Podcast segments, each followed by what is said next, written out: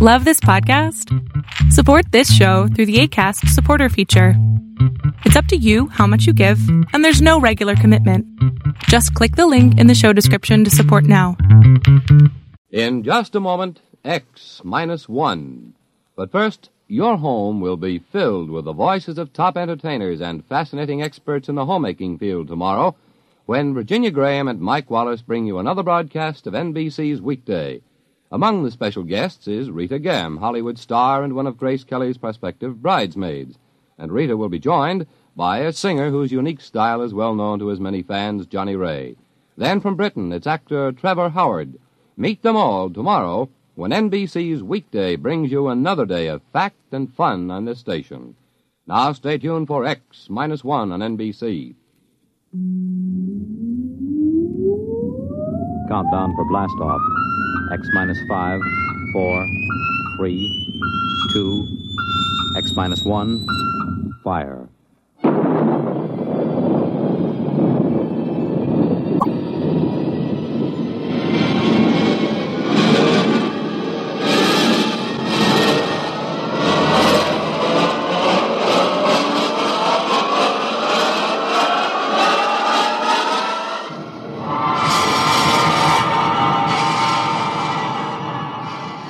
From the far horizons of the unknown come transcribed tales of new dimensions in time and space. These are stories of the future, adventures in which you'll live in a million could be years on a thousand maybe worlds. The National Broadcasting Company, in cooperation with Galaxy Science Fiction Magazine, presents X minus one.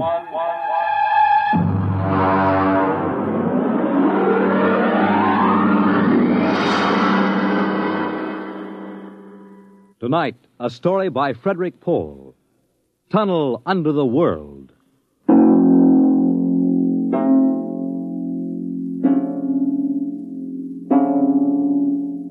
On the morning of June 15, Guy Burkhart woke up screaming. Ah! It was more real than any dream he had ever had in his life. He could still hear and feel that sharp, metal ripping explosion, that searing wave of heat. He sat up. Mary. Mary. Mary. Mary. Where are you? Guy, what's wrong? You're trembling. Where were you? In the kitchen cooking breakfast. What is it? I don't know. A dream, I guess. An explosion. Did you say an explosion? Yes. But but that's the dream I had. What? I dreamed there was a big explosion and, and then something sort of hit me on the head. Holy smokes me. Maybe there really was some sort of explosion and it started this dreaming. Well, there'll be an explosion down at your office if you don't hurry and get to work.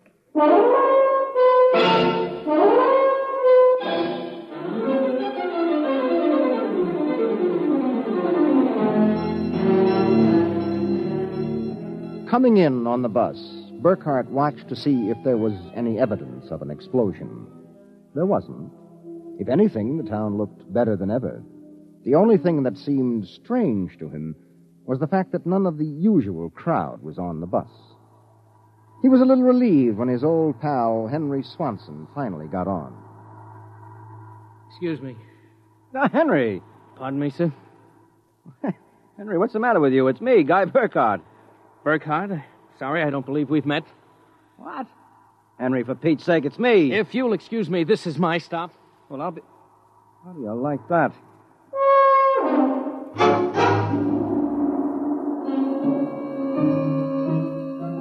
Guy Burkhart got off in front of the gigantic Contro Chemical Building, took the elevator to the 98th floor where he had worked in the accounting department for 12 years.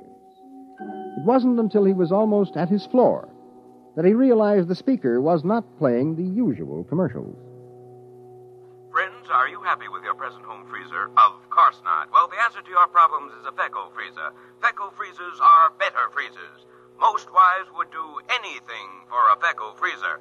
Friends, are you happy with your present home freezer?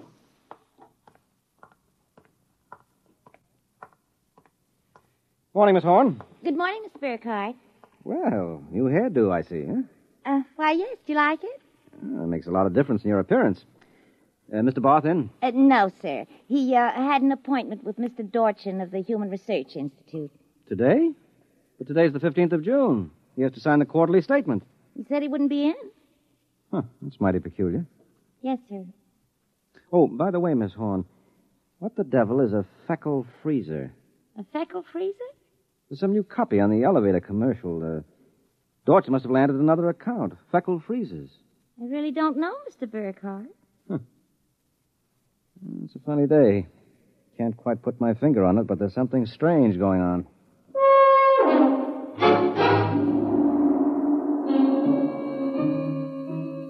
He couldn't shake the thought out of his mind. It persisted all through the day and through dinner. He was still brooding as he and Mary got ready for bed. Tired, dear? Hmm? Oh, uh, no. Anything wrong? I don't know. Well, I guess I'll get a good night's sleep.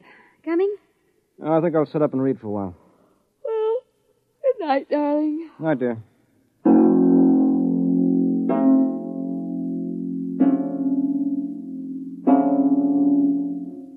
At exactly midnight, Guy Burkhart lapsed into a sudden, deep sleep.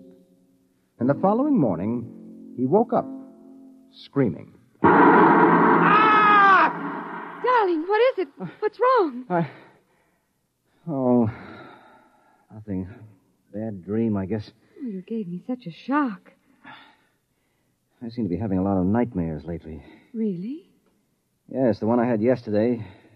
This was the same. A big explosion and then nothing. You had a dream yesterday? Well, of course I did. You had the same sort of dream. I?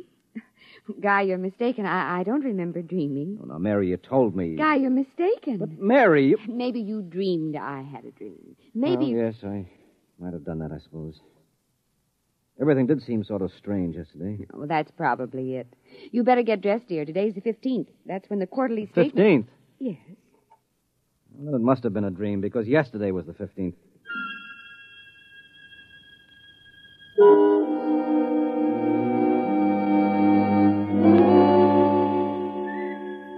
Guy Burkhart got up, dressed, ate breakfast, and took the usual bus to work. Once again, everything seemed even brighter and newer than usual. And once again, he was puzzled when he noticed none of the old crowd on the bus. Pardon me, please. Well, look, don't shove so. I... Oh, morning, Henry. Morning. For God's sake, don't talk to me. What is it? Are you being followed or something? Don't you know? I, I was sure you remembered. Remembered what? I can't talk. Uh, b- this is my stuff. Will you excuse me, please? Well, Henry, Henry, for Pete's sake.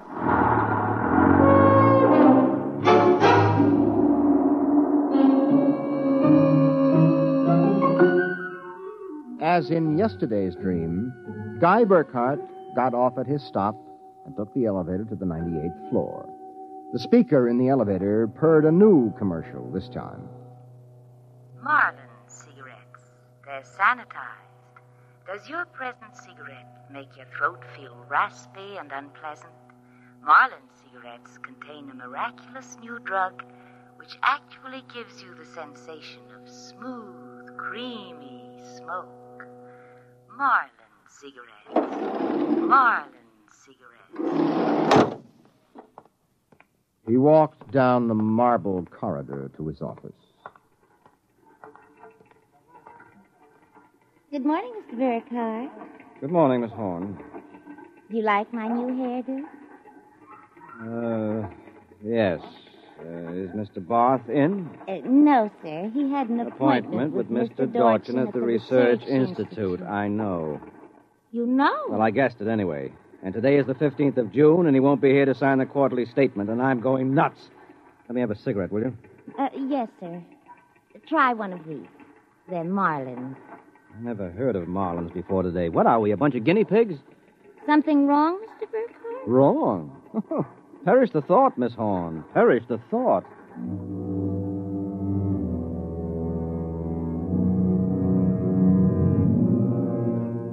He went to his desk and stared at the mail. Before he opened it, he knew that the factory distributor's envelope contained an order for 12 new electronic computers. He knew that the Development Journal contained an article about a new method of transprinting selective brain circuits of human engineers onto the electric brain circuits of robot engineers to facilitate the operation of automatic factories. He knew that there was a complaint from Feinbeck and Sons about the Controchemical's newest household robot circuit.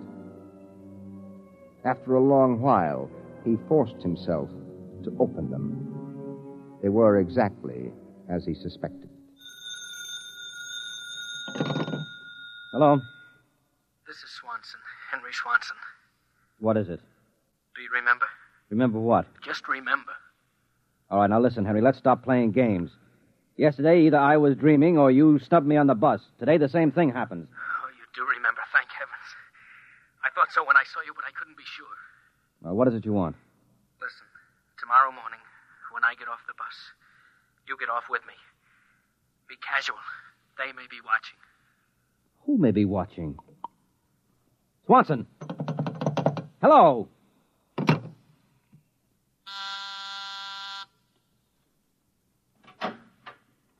You buzzed, Mr. Burkhardt? Yes, I'm still out of cigarettes. Uh, would you buy me a pack of Kelvins? Wouldn't you rather have Marlin? I smoke Kelvins. But, Mr. Burkhardt, Marlins have that soft, creamy smoke that's so soothing to your throat. Oh. You really believe that stuff? Well, it's true. I wouldn't say this, Mr. Burkhardt, except that, well, I've gotten to know you pretty well, and I've grown to admire you so much. I see. Uh, would you mind, Mr. Burkhardt, if I told you that for months now I've wanted to, well, just comfort you? I know how troubled you've been. Well, you've uh, never mentioned your feelings before, Miss Horn. April. My first name's April. Well, that's a pretty name. You see, I do have your welfare at heart. That's why when I see you smoking Kelvins and I know Marlins are so much better, won't you let me buy some of them for you, huh? Well, I suppose so. Why not? Here, bring me a carton. Oh, thank you, Mr. Burkhardt. Guy. I, uh, I think you ought to go. I'll be back.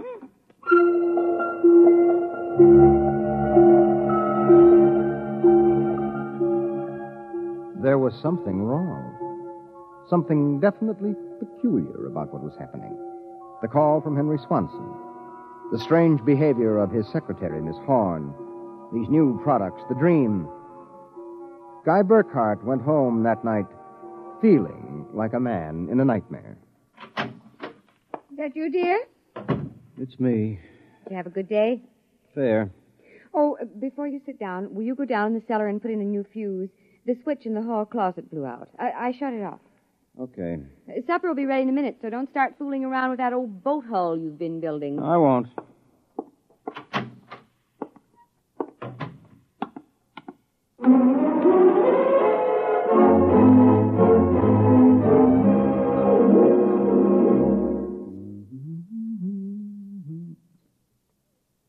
Mary! Mary! What is it? Come down here. Hurry up. What is it? I don't know. I'm not sure. I was looking for a fuse, and I thought maybe I'd dropped one under the boat hull, so I scratched around. Look. Let me put the flashlight on it. Well, Look at the floor. what about the floor? It's supposed to be cement. Well? Well, it's copper. There's a thin layer of cement, but underneath it's metal. Look here. Underneath the concrete, more metal. And here on the wall. You see? Metal. Metal under the floor, behind the walls, every place. Well, I, I don't really understand. Mary, I know this sounds crazy, but somebody, for reasons I can't even begin to guess, has taken this house and replaced it with a clever imitation. Guy. Mary, I'm going to look around a little more. Well, your dinner will be ready. in- All right, save it for me. There are a couple of things I've got to figure out.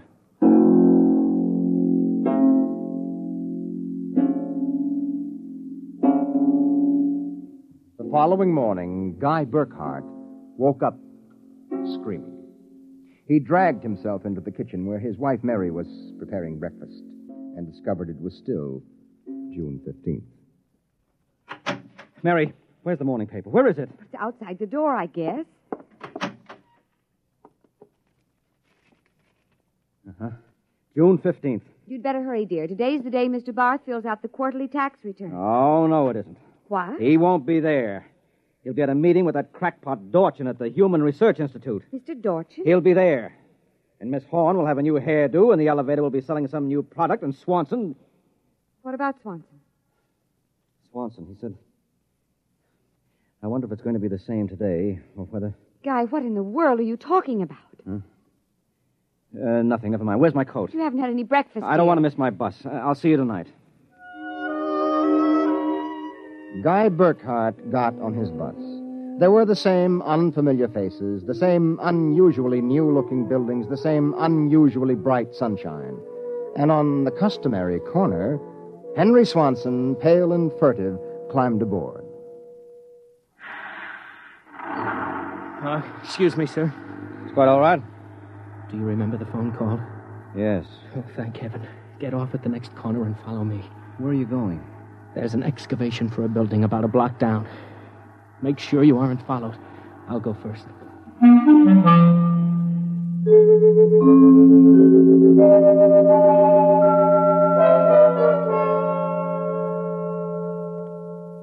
Burkhardt. Here, behind the fence.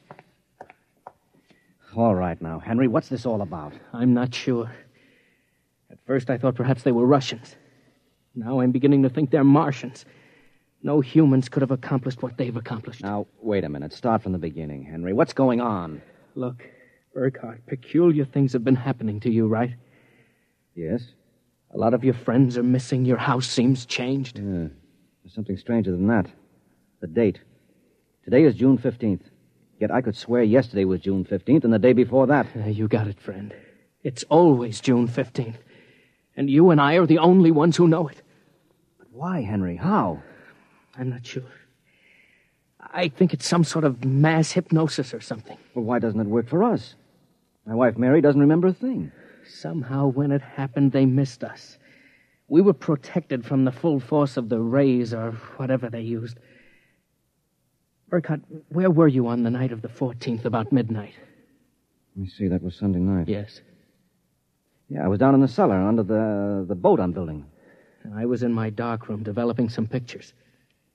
This just doesn't make any sense to me. Russians, Martians. What makes you think that? I've seen them.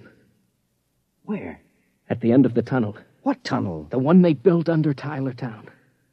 Tunnel under Tylertown? Yes, that's right. It's made out of copper or some alloy. Copper, wait a minute. I found a copper layer under my cellar floor last night. So did I. That's how I discovered it. I found a way to get in, too. It's at the bottom of this excavation. Holy mackerel. Henry, why don't we tell the police? Because we can't trust them. Even the police may be Martians in disguise. Oh, come on now, you're being melodramatic. Oh, am I? Well, you just come with me. Where? Into the tunnel. I'll show you.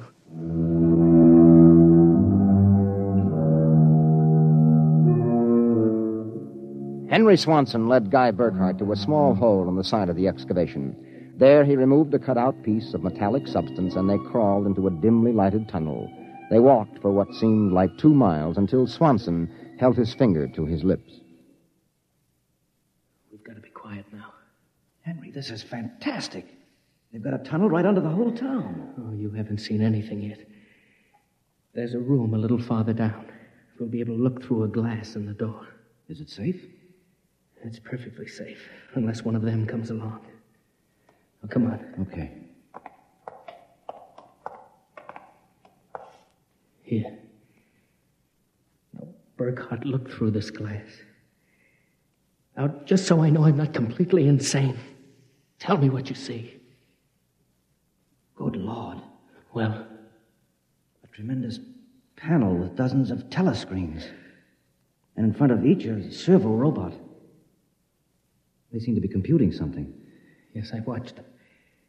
They're evaluating data from the screens. Have you gotten a chance to look at the data on those screens? No. I've been afraid to go in. There might be a warning circuit somewhere. Well, if we knew what those robots were working on, we could go to the authorities. I'll risk it if you will. All right, it's worth a chance. We're lost anyway. Okay. Open the door.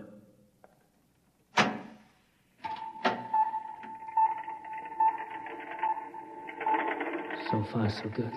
Come on. Let's take a look at that data. But don't interfere with the robots. Don't worry. Here, let's look at this screen. Listen to this. Tests in the 47K12 group with Marlin cigarettes pulled 80% using the soft feminine approach. Indications are that an extension of this approach would influence at least 70% nationwide. The direct elevator pitch pulled only 10%. This should be abandoned and a new series of high persuasion personal elements introduced. Henry, do you know what this means? No, I haven't the faintest idea. Well, I don't blame you. This is crazy, but it fits the facts when I think about it. Do you know who's behind this? Martians? No, not Martians, Henry. Humans. What? Humans who are interested in developing the perfect propaganda machine. What? I don't know who they are or how they've done it, but somehow they've taken Tyler Town over. Hypnosis. Hypnosis, drugs, maybe some kind of a ray or something. However they do it, what happens is that they let us live through a single day. During that day, they pour all kinds of suggestions and propaganda into us.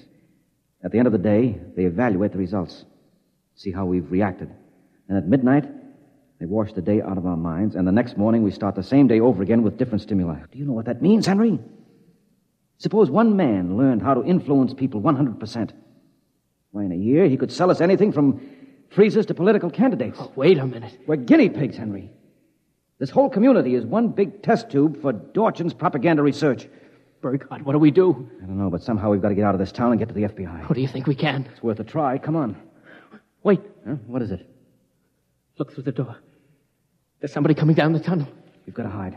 Behind the circuit box. Wait. Good Lord, it's Dorchin, the head of the Research Institute. Shh, quiet.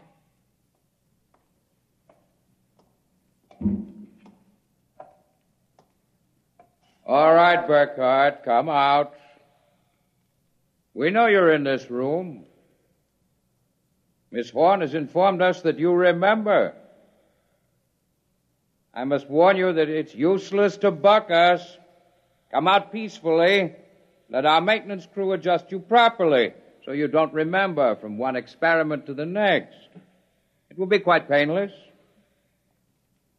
If you don't come out peacefully, we'll have to get you. Henry, take this wrench. When I give the word, jump him. But he may be armed. Oh, we've got nothing to lose. Very well. I'm coming after you. Now! Burkhardt, I've killed him. Now, wait. Get his coat unbuttoned. Maybe his heart is still beating. Henry! What is it? What's wrong? Look underneath his coat. Heaven help us. It's a robot. A humanoid robot designed to look like Dorchin. Come on, let's get out of here. Wait. What's that? It's a loudspeaker. I told you it was useless, gentlemen. Who are you? Mr. Dorchin, naturally. The real Mr. Dorchin. What are you trying to do to us? Merely trying to prevent you from damaging my experiment, gentlemen. You can't get away with this, Dorchin. Sooner or later, somebody, the FBI or somebody, is going to get wind of this madness. Really, Burkhardt, you're quite naive. Now, why not be reasonable and let the maintenance crews adjust you? And if I refuse, I suppose you'll kill me. That would be quite impossible. Oh? You see, Burkhardt, you're already dead. Dead? You're shocked. It's quite true. You and everyone else in this town were killed by a premature atomic blast at the Contro chemical plant. The blast occurred at 7 a.m. on June 15th. That is the last thing imprinted on your minds. That is why you wake up screaming each morning. No, it isn't true. But it is. What I and my associates did was take the brain circuits from your dead bodies. We stored them in electrochemical batteries till we had a chance to rebuild the cities and begin our tests. Do you think I believe a fantastic tale like that? I imagine you find it incredible. Of course, we didn't rebuild everything exactly. After all, it only has to last for a single day, June 15th. At midnight, we turn off the power and wash out the memory of the day. You and your friend Swanson, unfortunately, have defective circuits. You remember. Burkhardt, it's no use. We're trapped. Give up. No, not me. What can we do? We can make a run for it down the tunnel. Come on. It's useless, Burkhardt. Keep going. It's useless, useless, useless.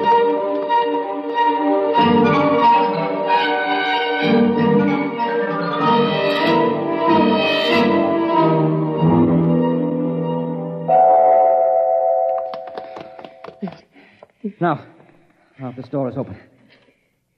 It, it opens. Oh. Oh, no. No, I don't believe it. Swanson, look.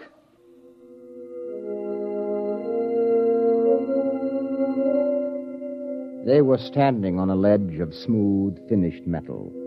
At their feet, the ledge dropped away into a chasm so deep they could not see the bottom. Beyond was only a glare so bright that their eyes could not stand to look into it. And yet, just at the limit of their vision, something towered. Something so huge it was almost inconceivable. Something. Burkhardt, Yes? this is Dorchin. Now do you understand why it's useless? The great looming figure moved closer. It seemed to take shape now, and yet it was so gigantic as to be unbelievable. It came closer. The glare was partially blocked. And then, Guy Burkhart knew that the towering shape was none other than Dorchin himself. You see how I did it, Burkhardt? I took your brain circuits and had them reduced so they could be transferred to tiny humanoid mannequins. That's what you are, Burkhardt. A tiny miniature of yourself. And this city, this whole experiment I'm conducting, is built on a tabletop.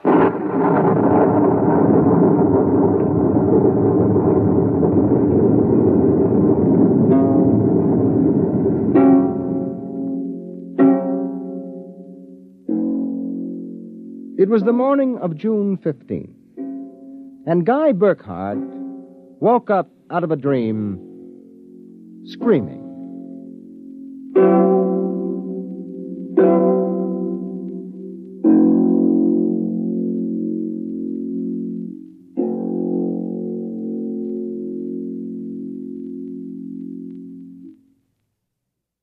You have just heard X Minus One, presented by the National Broadcasting Company in cooperation with Galaxy Science Fiction Magazine, which this month features another story by tonight's author, Frederick Pohl. It's the second installment of his novel, Slave Ship. Your announcer, Fred Collins. X Minus One was directed by Daniel Sutter and is an NBC Radio Network production.